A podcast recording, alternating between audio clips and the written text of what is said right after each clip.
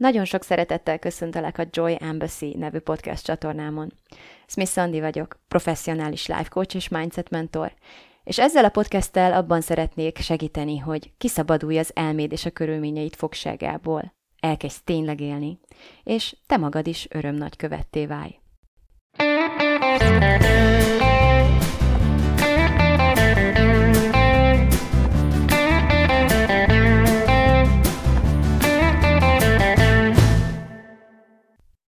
Szia! Üdvözöllek a Joy Embassy nevű podcast legújabb részében, amikor is azt fogjuk megvizsgálni, hogy vajon mi az a te életedben, amire bizonyítékokat gyűjtesz. Ha például a Google keresőjére gondolsz, akkor szeretném, hogy egy picit elképzeld azt, hogy a te agyad is pontosan ugyanígy működik.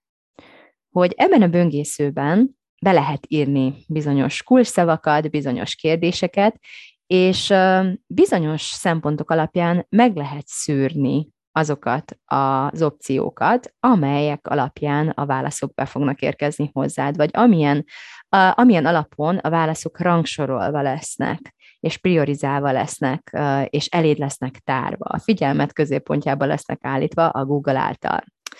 Most az van, hogy pontosan így működik a mi agyunk is, és szeretném megmutatni neked, hogy mit jelent ez az analógia ránk nézve. Gondolj csak bele, hogy mi az, ami újra és újra megtörténik veled. Van egy bizonyos embertípus, akit rendszeresen magadhoz vonzasz. Egy tulajdonság, egy karakterisztikus jellemvonás, valami, ami zavar az emberekben, vagy valaki másban, és amiben újra és újra belebotlasz, vagy akár saját magadban is. Van-e olyan viselkedés mintád, amiről pontosan tudod, hogy hogyan fogod megcsinálni, hogyan szoktál hozzáállni az ilyen és elszasonló helyzetekhez, és vannak olyan kategóriák a fejedben, tehát olyan csoportosítások, ami alapján beazonosítasz egy helyzetet, és eldöntöd, hogy na, ez pont ugyanolyan, mint amilyen a másik is volt, és szinte tudni véled, hogy te hogyan fogsz viselkedni. Mondhatni már el is döntötted előre, attól függetlenül, hogy még nem volt lejátszó ez a mérkőzés. Lehet ez tényleg egy embertípus, lehet ez egy viselkedés, mint egy szituáció. A lényeg az, hogy természetesen mindannyiunk életében vannak ilyen mintázatok, amikre, hogyha elkezdünk odafigyelni, akkor rengeteget tudunk tanulni ebből, rengeteg hasznos információt tudunk leszűrni ebből. Nekem rengeteget segített, amikor elkezdtem egy picit kutatni azt, hogy ez hogyan működik, mert alapvetően nagyon sok szempontból tudunk ehhez közelíteni, és nagyon sok forrásból tudunk hallani, akár magunkon kívül is ennek az egész rendszernek a működéséről, azzal együtt, hogy természetesen ez mindannyiunk mindennapos megtapasztalása, tehát nem a spanyol viaszt fogjuk felfedezni itt most. Azonban van, akihez a neurobiológiai magyarázat áll közelebb, és van, aki a csillagok üzenetére fogékonyabb, és olyan is van, aki a vonzás törvényéhez, vagy a spirituális tanokhoz vonzódik, inkább erre nyitott a füle és a befogadása. Viszont bárhonnan is közelítünk, a pszichológiától elkezdve a tudományokon keresztül, a spiritualitásig, az ilyen-olyan spirituális módszerekig mindenhol összefutnak azok a szálak, ahol tetten érhető, hogy a maga terminológiájában, de ez valahogyan mindenhol szerepel. Hogy mi alapján vonzunk ugyebár magunkhoz eseményeket, embereket, dolgokat, vagy mi alapján szűrjük meg a hozzánk beáramló információt olyan módon, hogy ezek az ismétlődések rendre előálljanak. Na most nem állom meg, hogy egy picit ne hozzam be a tudományos megközelítést ide. Itt a nyakunk hátsó részénél, az utolsó sigolyánk után van az agyunknak egy ilyen pici kisújnyi részecskéje, amit úgy nevezünk, hogy retikuláris aktiválási rendszer. És nekem egyből sokkal jobban tetszett, amikor egy picit elkezdtem utána olvasni ennek, hogy nevezzük őt csak egyszerűen az agyunknak a kapuőrének. Mert így már el is tudtam képzelni a középiskolai portásunkat, és innentől fogva elkezdtem komikusabban gondolni rá, mint amilyen szigorúan és csúnyán hangzik ennek a neve. Van ez a kapuőr, és neki az a feladata, hogy a hozzád áramló, gyakorlatilag végtelen számú információt olyan módon priorizálja, olyan módon rangsorolja, és olyan módon szűrje meg, hogy az számodra feldolgozható legyen, tehát az agy számára feldolgozható legyen, és leges-legelső sorban a túlélésedet segítse. Tehát a legfontosabb funkciója ennek a kis kapuőrnek az nem más, mint az, hogy téged életben tartson. De ezen kívül van még egy csomó másik beállítás is, amit nagyon érdekes lesz ebben a mai epizódban megvizsgálni. Tehát nagyon fontos tudnod azt, hogy gyakorlatilag virtuálisan végtelen számú inger ér bennünket minden egyes pillanatban.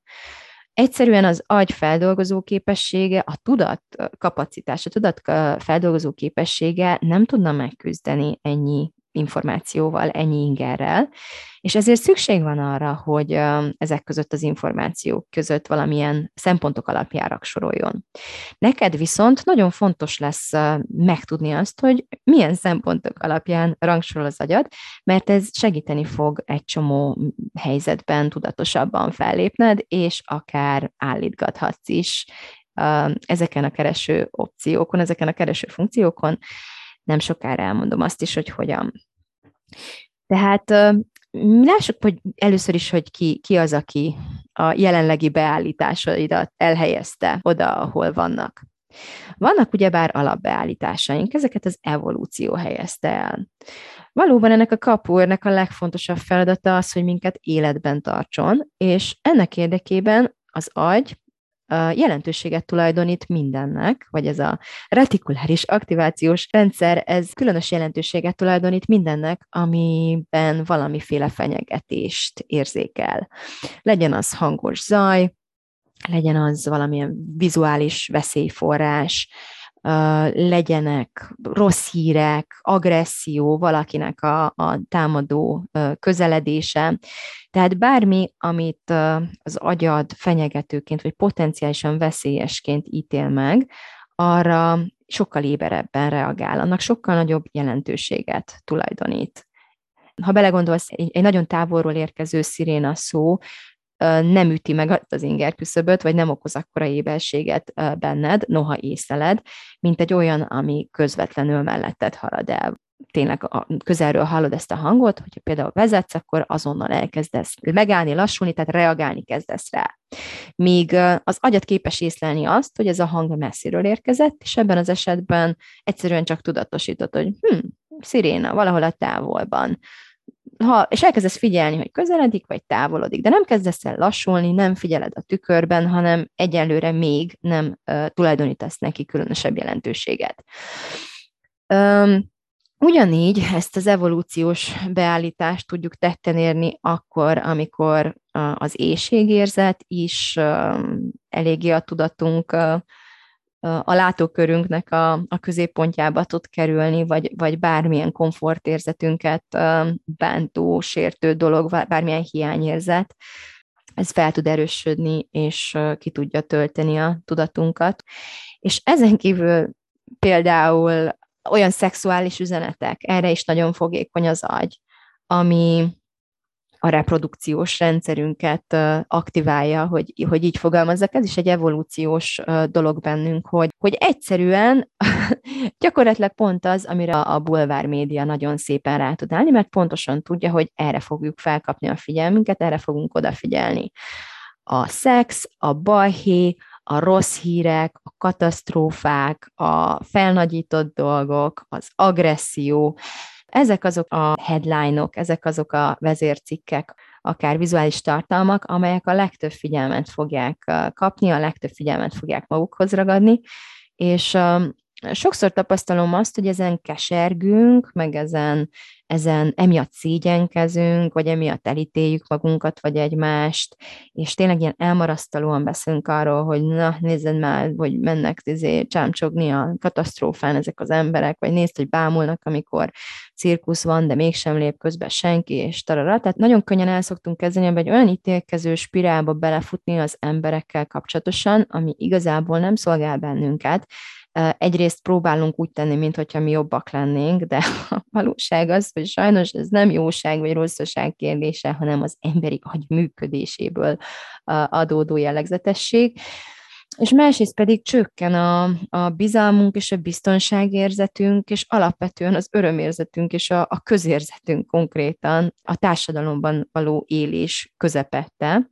A világban betöltött helyünk és pozíciónk igazából rossz érzésekkel telik fel akkor, amikor valami olyasmi miatt formálunk meg negatív ítéleteket az embertársainkkal, vagy akár saját magunkkal szemben is, amiről alapvetően nem tehetünk. Mi nem tehetünk, a retikuláris aktiválási rendszerünk tehet erről, és az evolúció, és az, aki az agyunkat így állította be. De sokkal könnyebb erre pozitívan gondolni, hogyha meglátjuk azt, hogy ez tényleg egy jó célt szolgál. Alapvetően az, hogy szeretünk túlélni, és törekszünk arra, hogy a túlélésünket biztosítsuk, ez nem egy rossz dolog, és az agyunknak ez a legeslegfontosabb küldetése, és ez igazából ez a legfontosabb prioritása, és emögé sorol minden mást. Vannak ennek a rendszernek természetesen hiányosságai, vannak olyan dolgok, amik átcsúsznak ezen a szűrőn, holott fenyegetőek, vannak olyan dolgok, amik felnagyítódnak ezen a szűrőn keresztül, holott korán sem lennének annyira relevánsak, mint amennyire annak tartjuk őket emiatt a beállítás miatt. És az is tény, hogy ezzel a működéssel akár a média oldaláról, akár a reklámipar oldaláról, akár bármilyen szempontból természetesen vissza lehet élni. És ezt nap mint nap látjuk, hogy meg is történik. És ezért is tartom annyira fontosnak, hogy értesüljünk erről, hogy tudjunk arról, hogy amúgy az agyunk így működik. Ez mindenféle szégyenérzet és mindenféle ítélkezés nélkül egy picit olyan, mintha megvásárolsz egy telefont, vagy egy számítógépet, és kapsz hozzá egy használati utasítást. Hogy ebben milyen hardverek vannak, annak mi a kapacitása, mi a képessége, milyen megoldásokat találsz benne, milyen problémára, milyen szoftverek vannak feltelepítve erre. És hogy ez a telefon alapvetően egyrészt hogy működik, másrészt neked mit kell annak érdekében tenned, hogy ez a telefon optimálisan működjön. Ismerned kell, hogy hogyan működik, tudnod kell, hogy hogyan tudod karbantartani, hogy mi az, amit rendszeresen meg kell tenned annak érdekében, hogy a lehető legpozitívabb felhasználói élményben lehessen részed. Az agyad is pontosan így működik, igazából nagyon sokszor ott szúrjuk el, hogy nem tudjuk, egyrészt fogalmunk sincs, hogy működik az agyunk, másrészt pedig teljesen azonosulunk vele. Azt hiszük, hogy mi az agyunk vagyunk, és hogyha valamiről azt ítéljük meg, hogy itt ez valami nem jól működik benne, akkor az egyrészt általában nem igaz, de másrészt meg azonnal azt kezdjük gondolni, hogy ez velünk nem működik jól, tehát mi velünk valami óriási nagy baj van. Ezt újra és újra próbálom jelezni és kikiáltani a világba, hogy hányszor tapasztalom azt a munkám során, hogy az emberek mekkora temérdek mennyiségű szégyenérzetet képesek pusztán abból a tényből produkálni saját maguk számára, hogy emberi aggyal rendelkeznek, és az emberi agynak vannak bizonyos sajátosságai, amivel adott esetben mondjuk nem értünk egyet, de attól még ez van. Jó, tehát az alapbeállításokat én úgy gondolom, és azt tanítom, hogy az evolúció helyezte el az agyunkba. Ez alapján ez egy nagyon fontos szűrő, amitől valószínűleg nem fogunk tudni megválni egy emberöltő alatt. Ám bár az evolúció úgy működik, hogy néhány száz vagy néhány millió év alatt akár még ezek az alapbeállítások is módosulni tudnak. A második tényező, ami beavatkozott abba, hogy mi alapján szűrünk információt, azok a tanult beállításaink, tehát a kondicionált beállításaink. Például a nevünk. A legtöbb ember, vagy kutya, vagy macska, tehát még az állatokra is igaz ez, felkapja a fejét, hogyha a nevét hallja, ez is egyfajta kondicionálás eredménye. De ez természetesen egy banális példa volt, ugyanígy van egy csomó kondicionált félelmünk. Van egy csomó előítéletünk, amikkel nem születtünk, és amiket még csak nem is feltétlenül személyes élmények és megtapasztalások során gyűjtöttünk össze és tettünk a magunkévá, hanem kívülről hallottuk sokszoros ismétlődéssel, és ezt pszichológiai szakszóval élve internalizáltuk, tehát elkezdtünk hinni valamiben csak azért, mert mások hittek benne, és sokszor elmondták, ami innentől fogva nagyon-nagyon nagy mértékig befolyásolja azt, hogy én mit kezdek a hozzám áramló információval. Milyen asszociációs mezők nyílnak meg, aktiválódnak minden egyes pillanatban, amikor a látókörömbe kerül valamilyen új információ. És a harmadik a saját tapasztalataink, a saját gondolataink, tehát a saját tapasztalataink alapján leszűrt következtetéseink, ami alapvetően, ha belegondolsz, egy gyönyörű dolog. Tehát tényleg így a gyerekek is így tanulnak a leghatékonyabban, mi, mint emberiség kollektíven is pontosan ezt tettük, hogy kimentünk a világba, ott csináltunk dolgokat, és egyszerűen elkezdtünk felfedezni okokozati összefüggéseket a bizonyos cselekedetek és azok eredményei között, és megtapasztalás révén tanulunk magunkról, tanulunk egymásról, tanulunk a világról, következtetéseket vonunk le. Csinálunk valamit, ennek lesz egy tényszerű. Tehát valami történik, amit mi tényszerűen meg tudunk figyelni, és utána a megfigyeléseinket értelmezni kezdjük. A nagyon okos agyunkkal elkezdjük elemezni, kielemezni a beáramlott információt, és az elemzésünk végén pedig valamilyen következtetéssel zárjuk ezt a tanulási folyamatot. Ez egy nagyon szép dolog így tanulni, nagyon hatékony dolog így tanulni. Igen ám, de azért meg lehet vizsgálni azt, hogy ennek a rendszernek is vannak, vagy lehetnek, potenciálisan lehetnek hátulütői. Például előfordul az, hogy hibás következtetést vonunk le. Sajnos nem is különösebben ritkán. Kicsit olyanok vagyunk ebből a szempontból, nagyon szerettem azt a példát, ezt a Martha Becktől hallottam, hogy például egy kutya, aki mindig van egy kedvenc diófája, az én kutyámnak van egy kedvenc diófája, úgyhogy beszéljünk róla, és mindig szeret kimenni az udvarra, és az alá, a fa alá elvégezni a dolgát. És ebben a példában az történik, hogy éppen rutinszerűen megy a saját kis fájához, amikor egyszer csak dörgés, villámlás, lesújt pontot mellette, és ilyen nagyon nagy ijegységet okoz ez a kutyában, és egy ilyen nagyon gyors, traumatikus esemény nagyon gyorsan egy olyan traumatikus következtetéssel zárul mondjuk a kutyában, hogy oda a fa alá többet ilyet nem csinálok, mert a múltkor is mi történt. Tehát ami a nagyon heves érzelmi ingerrel társulva történik, ott könnyen összeasszociálódik két olyan dolog, aminek alapvetően semmi köze nincs egymáshoz. Például, hogyha engem kirabol valaki, aki szürke kabátot visel, akkor onnantól fogva a szürke kabátból lehet számomra egy olyan fajta negatív trigger, ami felküldi a vérnyomásomat, a pulzusomat, és nem tudom, heves izzadást vált ki belőlem, amikor meglátom. Holott valójában a szürke kabát teljesen védtelen, ő egy semleges körülmény. Az én tanult félelmem aktiválódik egészen konkrétan ilyenkor. Egy olyan következtetés, amit tévesen levont a kutya, abból, hogy bármi kapcsolat is lenne a között, hogy ő hol végezte a dolgát, és miért történt ez a nagy fény, és ez a nagyon-nagyon hangos zaj. Nagyon sok következtetést vonunk le kisgyerekként. Biztos, hogy más módszertanokban is fontos helyen szerepel ez, de én például a pozitív fegyelmezésbe mélyedtem el egy picikét jobban, és ugyanez történik itt, amikor megvizsgáljuk azt, hogy mit tanul, mit sajátít el a gyerek, milyen élményeken megy keresztül, és ott abból mit tanul meg, tehát konkrétan milyen következtetést von le, amikor büntetjük őt, és a különböző büntetéstípusok, és a különböző kommunikációs helyzetek. Tehát azt fontos, hogy tudatosítanunk, hogy gyerekként ért minket millió hatás, amiket gyermeki aggyal próbáltunk a helyére tenni, az akkori lehetőségeinkhez mérten, az akkori mellékeltenem, hogy meglehetősen limitált lehetőségeinkhez képest, vagy mérten, nem csak azért, mert térben, időben nagyon korlátozottak vagyunk, kicsik vagyunk gyerekként, hanem azért is, mert egész egyszerűen az agyunk nincs olyan formában kifejlődve, mint egy felnőtt emberi agy. Nem áll rendelkezésünkre egy csomó megküzdési stratégia, amit majd később az idegrendszer fejlődése tesz majd lehetővé.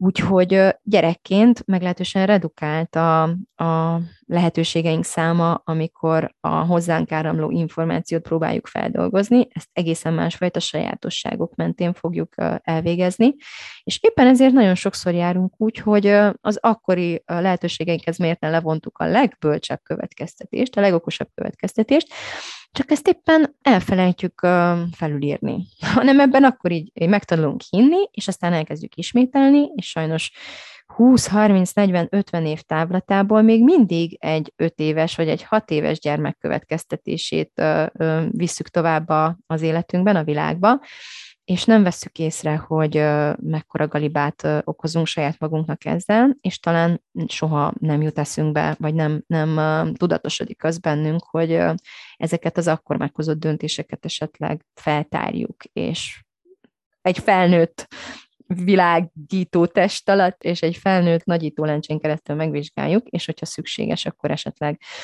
korrigáljuk, kijavítsuk a téves következtetéseinket, hanem egyszerűen ragaszkodunk hozzájuk, és egyre jobban hiszünk bennük, mert az agy egyre jobban hisz abban, amit sokszor ismétel.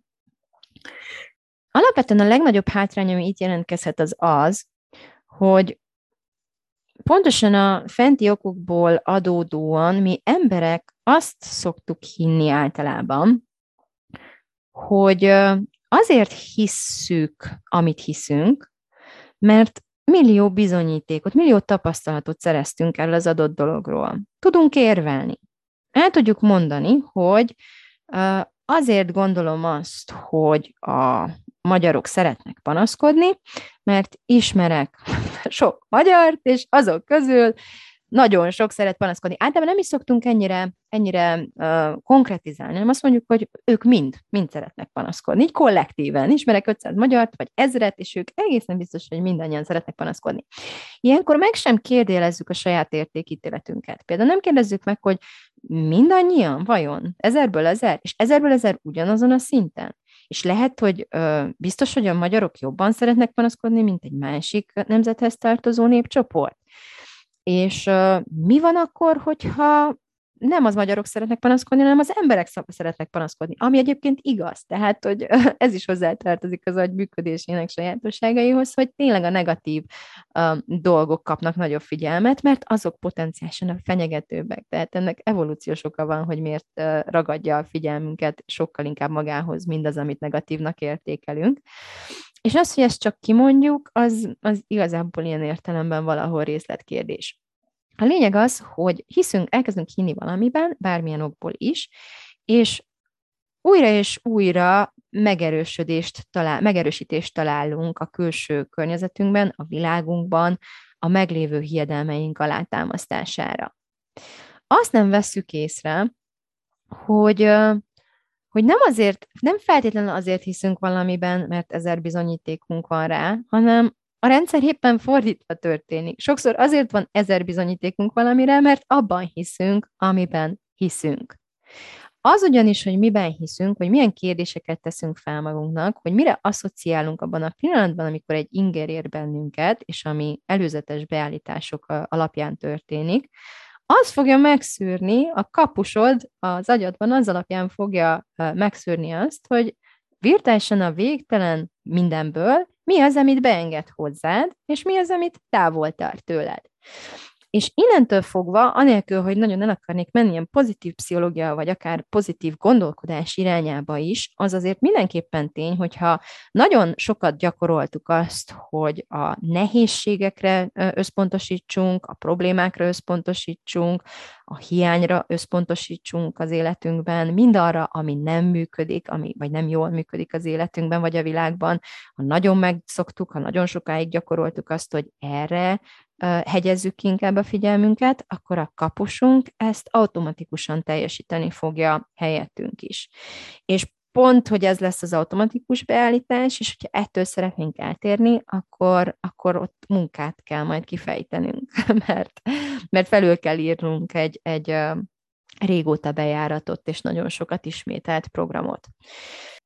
Nagyon-nagyon sok területen látjuk ennek a kárát, a hiányát, a hátrányait. Minden én képünkbe beívódott gondolat alapvetően pontosan emiatt, ebből azokból, és ezen logika alapján bizonyítékokat gyárt, újabb és újabb helyzeteket teremt az életünkbe, ami alátámasztja azt, amiből kiindultunk. És ezért nem győzöm hangsúlyozni annak a jelentőségét, hogy megvizsgáljuk a gondolatainkat, hogy odafigyeljünk arra, hogy mi megy a fejünkben, hogy miről mit gondolunk, miről mit hiszünk. És a világért se képzeljük azt, hogy ebben a tekintetben nincsen választásunk. Mert a világ leghétköznapibb dolga az, hogy egy gondolatot megváltoztassunk, lecseréljünk egy másikra. Nap mint nap milliószor tesszük ezt. Valamit gondolunk, de aztán belép egy új információ, elolvasunk egy hírt, egy tanulmányt, egy kutatást, tanulunk valami újat, tehát új gondolatokat tudunk betenni a meglévők közé, vagy ki tudunk javítani valamit, amit korábban tévesen tudtunk, mert szembesülünk egy új bizonyítékkal, vagy egy új adattal. Ez nem borzasztóan nagy hókusz-pókusz, mégis szeretjük ezt túl gondolkodni, vagy túl komplikálni, vagy szeretünk úgy tenni, mint aki szerint nem lehet megváltoztatni csak úgy a gondolkodást, pedig de. És nyilván a csak úgy az azt jelenti, hogy tudatossággal, figyelemmel és sok-sok gyakorlással, de nem is az a lényeg, hogy meg lehet-e vagy nem, mert természetesen meg lehet, és végképp nem az a lényeg, hogy hogyan lehet, és mennyire megy ez gyorsan vagy lassan, hanem leginkább az lenne a jelentősége első körben, hogy szembesülj azzal, hogy a meglévő gondolkodásod mibe kerül neked. Egész konkrétan milyen realitást, milyen valóságos körülményeket, milyen bizonyítékokat generál, teremt a te életedben az, amit gondolsz kvázi mindenről. És érdemes ezt a munkát azzal kezdeni, amit saját magadról gondolsz. És erre, hogyha belépsz a Kitalálom, Megcsinálom programomba például, vagy akár a tényleg életbe, akkor millió gyakorlaton keresztül fogunk végigmenni ennek vizsgálatán, és millió gyakorlaton keresztül fogunk azon dolgozni, hogy szándékosan válasszuk meg azt, amit gondolni akarunk saját magunkról, mert ez fogja meghatározni azt, hogy minek a tükröződését fogom keresni és megtalálni a külső körülményeim között.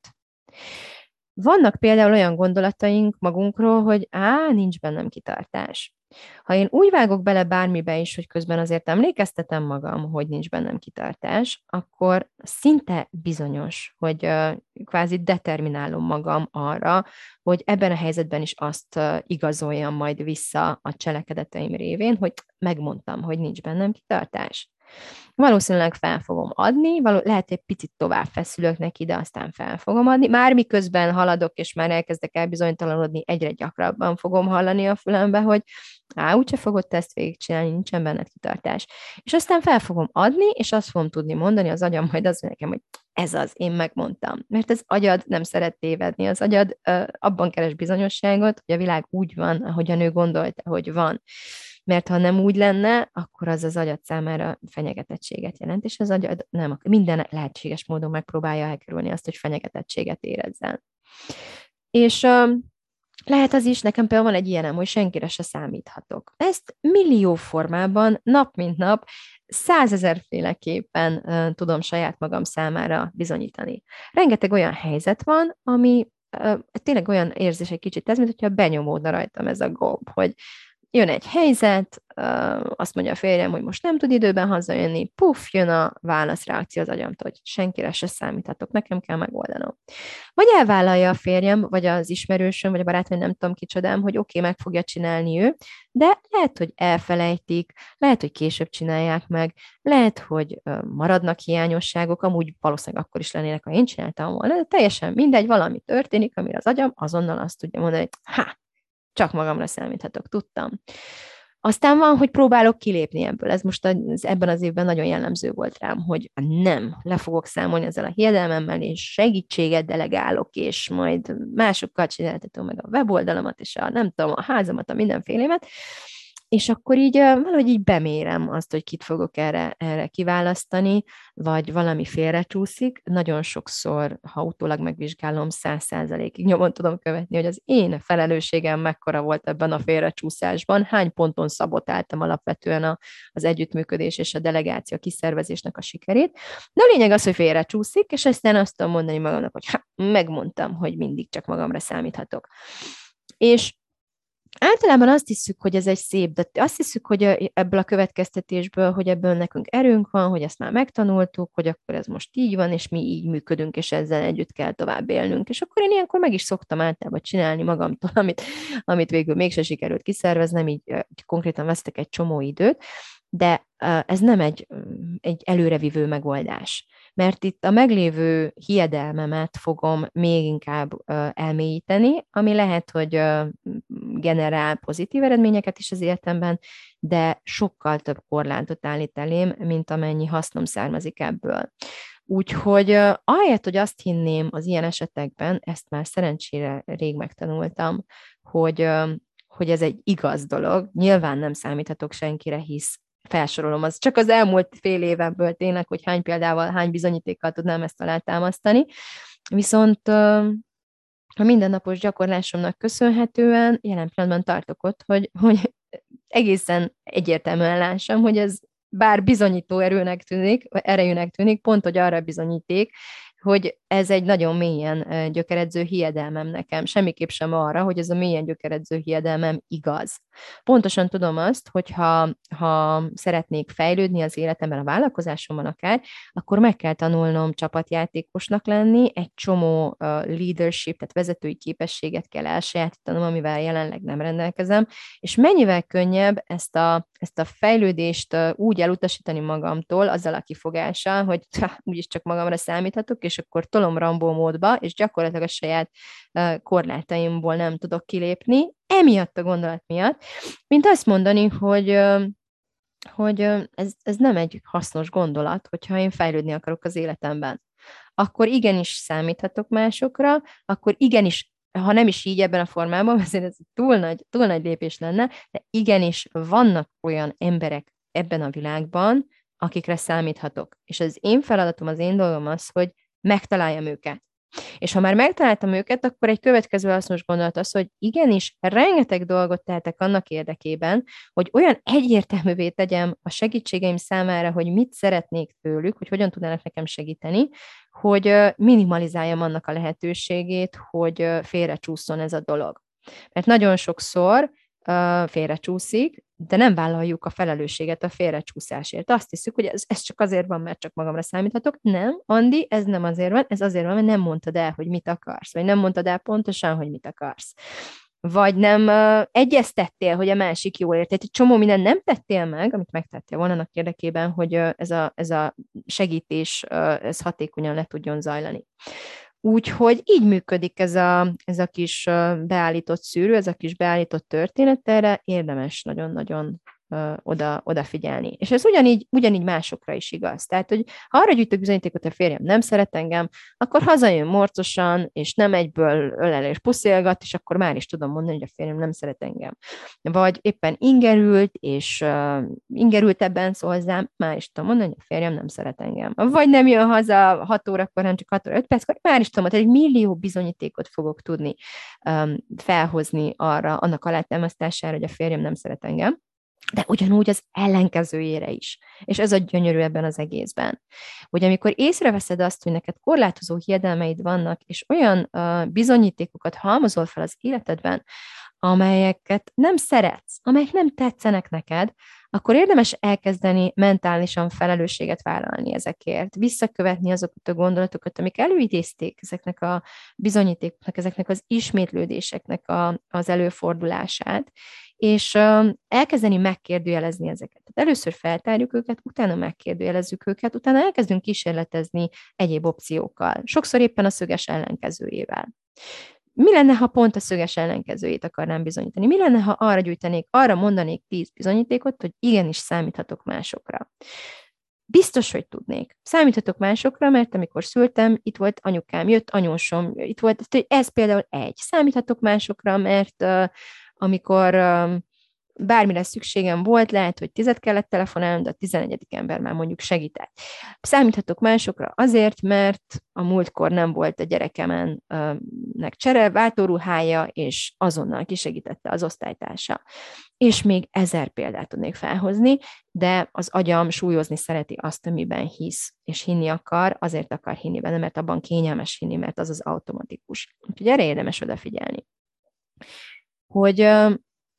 Hogy tényleg mire szeretnél bizonyítékot gyűjteni, ez is egy másik nagyon fontos kérdés. Mondanék egy érdekes példát, amiről egy ideje szeretnék már mesélni nektek. Emlékszem, hogy amikor kamasz voltam, akkor sokat jártunk ki focizni, én karatéztam amúgy, de így a csapattal sokat jártunk ki a focipályára, és volt ott egy kiskölyök, vagy hát velem egy idős, de akkor én is kiskölyök voltam, aki millió négylevelű lóherét talált. Tehát ahányszor lenézett, és lehajolt, annyi négylevelű lóherét emelt fel onnan, ahol én hiába fésültem el, tehát egyszerűen egyet se találtam, és nagyon értelemszerűen nagyon élvezte az ebből fakadó figyelmet és ovációt, de ez így nagyon beakadt nekem, mint emlék. És hát ugye elengedtem a dolgot, hogy hát vannak ilyen emberek, akik ilyen szerencsések, akik sokat találtak, meg eleve a szerencsével való viszonyom is, a szerencséről szóró gondolataim nem voltak feltétlenül engem támogatóak nagyon hosszú ideig, és egészen addig, amíg idén, ennek az évnek az elejéig, valamikor tavasz tájékán találkoztam egy ismerősömmel, és együtt sétáltunk, és ugyanezt történt, hogy lehajolt, és talált négylevelű lóherét, és még a séta során 2 másikat. És a férje mondta is, hogy hát igen, ez van, ő annyit talál, ahányat akar, mindig talál ilyet. És ezt egy gyönyörű alkalomnak ismertem fel, amikor ezzel szembesültem arra, hogy mi lenne, hogyha kísérleteznénk egy picit? Mi lenne, hogyha felülírnánk valamit, ami gyerekkoromban egyféleképpen elkönyvelődött, hogy vannak a szerencsés emberek, és vannak az olyanok, mint én, és elkezdenék játszani azzal, hogy eldöntöm, hogy mostantól én is szerencsés ember vagyok, és hogy mostantól én is találok négylevelű lóherét, és annyi négylevelű lóherét találok, ahányat csak akarok. Ha elkezdem gyakorolni ezt, hogyha erre a gondolatra kezdek el bizonyítékot keresni, gyűjteni, akkor mi történik? És azt kell mondanom ezzel a gyakorlattal, remélem, hogy te is ki fogod próbálni, hogy itt nagyon-nagyon fontos, hogy benne maradjunk ebben a játékos kíváncsiságban. Hogy legyen bennünk egy vágy. Mi lenne, ha kipróbálnám, de ne legyen bennünk egy görcsös feszültség. Tehát ne azt csináljuk, amit én 13 éves koromban, hogy akkor leülsz nagyítóval, és végignézel egy négyzetméternyi lóherét egyenként, hanem egyszerűen csak elkezdesz felveted, mint kérdés fel, hogy de jó lenne, vagy milyen érdekes lenne, hogyha ezt én így be tudnám bizonyítani, és utána pedig belemennél egy olyan játékosságba, ahol kicsit úgy el is felejted a dolgot. Bemarad a tudatodba, hogy én mostantól azért oda fogok figyelni, mert egészen itt kell legyen, meg fogom látni. Biztos, hogy itt van valahol. És időnként eszembe jutott utána, és aztán tök elfelejtettem. A lényeg az, hogy ne függjünk rá erre nagyon, és ne tépkedjük a hajunk szálát, és mert térjünk vissza az előző érdelemhez minden egyes alkalommal, amikor nem találtunk négylevelű lóerét, hogy megmondtam én, hogy ez nem így működik, hanem dehogy nem, ez így működik, és én is meg fogok tanulni olyan emberré válni, aki talál négylevelű lóerét. És nagyon-nagyon izgalmas volt életem első négylevelű lóheréjét megtalálni. Nagyon izgalmas, tehát tényleg felidézni azt a mentális, vagy valamennyire mondhatom spirituális, tehát egy tudatállapot, amiben van egy ilyen laza belefeledkezésem, és egyszer csak van egy ilyen intuíciószerű megérzésem, hogy most állj, semmiből, tehát megyek magamban az erdőben, akkor már tökre nem azon gondolkodtam pont, hogy pont egész másféle volt a fejem. Nem azon gondolkodtam, hogy nekem mindenképp négylevelű lóherét kell találnom, de egyszer csak a tudatom így megállított, hogy állj, hajolj le. És így lehajoltam, és ott volt életem első négylevelű lóheréje. Sőt, 5 levelű lóheréje. Ezt, ha nem hiszed el nekem, menj fel az Instagramomra, görgess vissza, le van fényképezve. Az életem első 4 levelű lóheréje 5 levelű lóhere volt. És akkor ezt megnéztem, előbb nem is tudtam, hogy létezik ilyen. Rágoogliztam, tehát a teljes katarzis, valami fantasztikus érzés volt. És utána szerintem, hogy na, hát akkor ez az első, de én mostantól annyit találok, amennyit akarok. és azóta elkezdtem gyűjtögetni, egy csomót csináltam erről sztorikat, rengeteget, tényleg nem is számoltam, az elején még bepréselgettem őket, de most már egyáltalán nem számolgatom őket, és mindig nagyon érdekes az az állapot, amikor tudom, hogy most fogok találni, vagy nem, és benne van az, hogy mire számítasz, mit vársz az élettől, mi az, amiben egészen biztos vagy, hogy ott van, csak tudod, hogy meg kell találnod.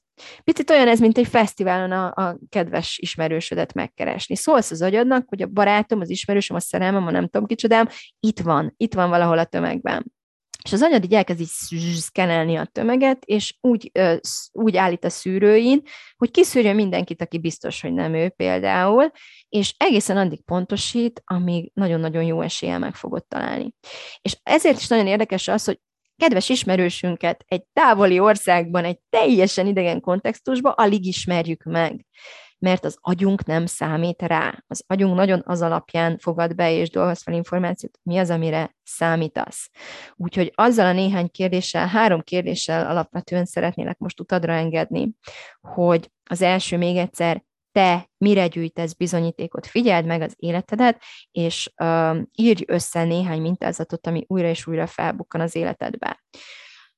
A második az, hogy hogyan tudod ezt a gondolkodásodhoz kötni.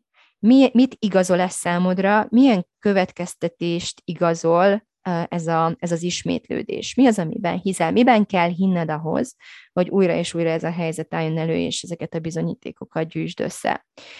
És hogyha ez megvan, akkor a harmadik lesz az, hogy mire akarok bizonyítékot gyűjteni. És kezd el gyakorolni. És lehet ez a világ legviccesebb játék, ami nekem a 4 levelű lóhere. Hogyha azt gondolod, hogy ez egy picit túl ritka egyébként, ezt lehet másképpen is játszani. A régi tényleg életben például volt egy olyan feladatunk, hogy kék virágokat keressünk. Tehát ha azt gondolod, hogy 4 levelű lóhere azért az ritka, abból nem fogok annyit találni, akkor döntsd el, hogy mostantól rengeteg kék virágot fogsz látni minden egyes nap. És meg fogsz lepődni, hogy a lehető legváratlanabb helyekről fogod megtalálni ezt a motivumot. Mindenhonnan szembe fog jönni. És ez mindig, minden esetben működik. Kezdheted kékvirággal, mehetsz a 4 levelű lóheréhez, utána elmehetsz a kedves emberekhez, utána átugorhatsz a mindenhol pénzt találok, pénzt látok, bárhová. Tényleg bármilyen gondolatra elkezdhetsz gyűjteni bizonyítékot, garantálom neked, hogy működni fog.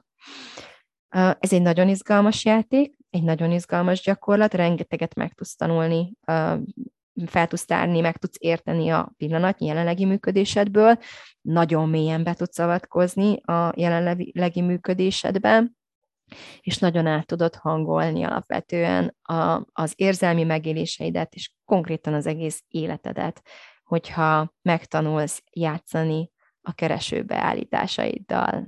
Ha megtanulod átállítani a szűrőberendezést. Nagyon szépen köszönöm a figyelmedet, remélem, hogy kipróbálod, és nagyon-nagyon örülnék annak, hogyha visszajeleznél valamilyen formában. Akár írhatsz nekem e-mailt, vagy a Facebookon egy üzenetet a Smith-Sandy Coaching oldalra, vagy lépj be a programomba, az lesz a legtutibb. Mert hogy gyakorlatilag minden nap felteted a kérdéseidet, és egy élő kapcsolatba tudunk kerülni egymással. Köszönöm szépen a figyelmedet, kellemes hétvégét kívánok, és sok-sok izgalmas bizonyítékgyűjtést. Szia!